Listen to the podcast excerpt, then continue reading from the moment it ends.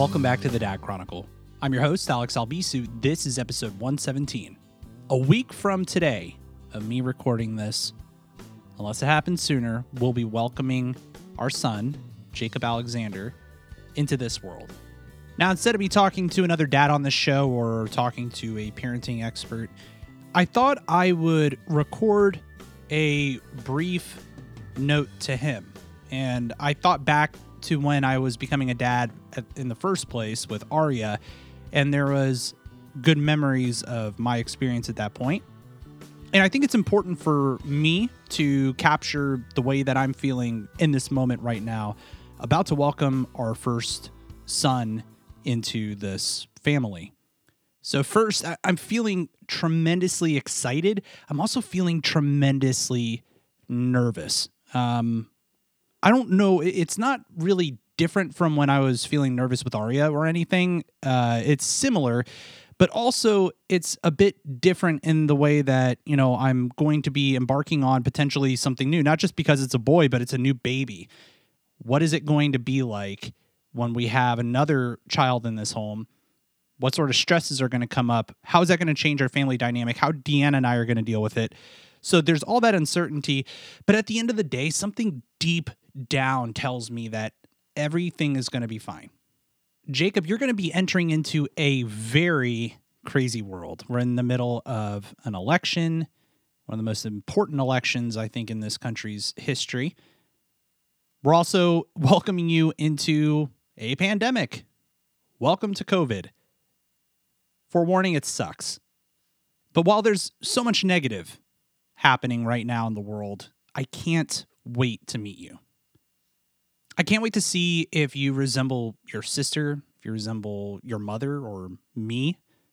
I can't wait to see how big you are. The doctors are currently weighing you in at like over eight pounds. I wonder if that's going to be true. I wonder if you're going to be a big boy or if you're going to be a little smaller than what they expected. I also can't wait to see how much your sister is going to love you. You don't know this yet because you've been in your mother's belly, but your sister has been saying hi to you regularly. So have I, but just watching how excited she is to be involved in your life, I can't wait to see that relationship flourish, just like my relationship has been so strong with your Aunt Katie. I also can't wait to see how you and your mother become best friends.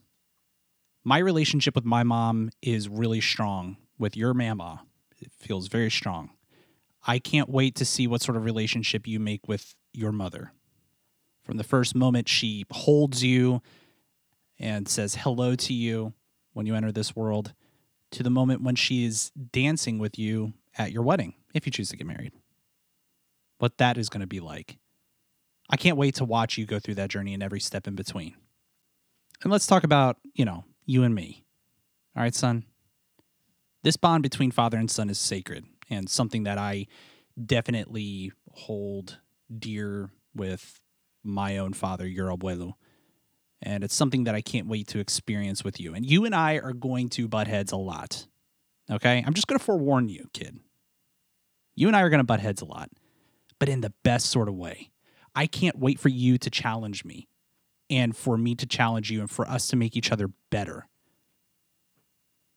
I can't wait to do all the stereotypical stuff that you see in movies and and like, you know, TV shows and books and all that sort of stuff. I can't wait to tie your tie for the first time, teach you how to tie a tie, to, you know, throw the baseball in the backyard with you if that's what you're into. I can't wait to build a computer with you, stuff that I think about with my own dad. And while I can't wait to share all of the things that I love with you, I can't wait to learn about the things that you will grow to love and sharing those with you myself. You know, I have to be honest, I'm not all that into sports, but if you turn out to love sports and that's your calling, I can't wait to show up at every single game and cheer you on. I can't wait to play all the video games that you're going to love and I'm going to hate because you love them and I want to spend that time playing that with you. As you get older, I can't wait to meet the people that you're going to love and you're going to bring into your life, whether it's a partner, boyfriend, girlfriend, whatever it might be. I can't wait to meet the person that you're going to spend the rest of your life with. And I can't wait to watch you become a father. Again, like if, you know, if that's what you want to do. I like being a dad.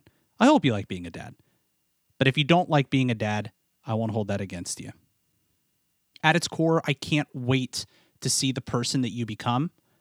And no matter what, no matter what sort of ways that we butt heads, I'm going to be really stubborn at times. Your mother can attest to that. She's stubborn too, though. Don't don't listen too much to her. But at the very end of the day, I hope that I can be the example that you deserve. Know that I will love you no matter what you do or who you become. Now, you don't really know this, but your mother and I have been through a lot this year. We lost another baby.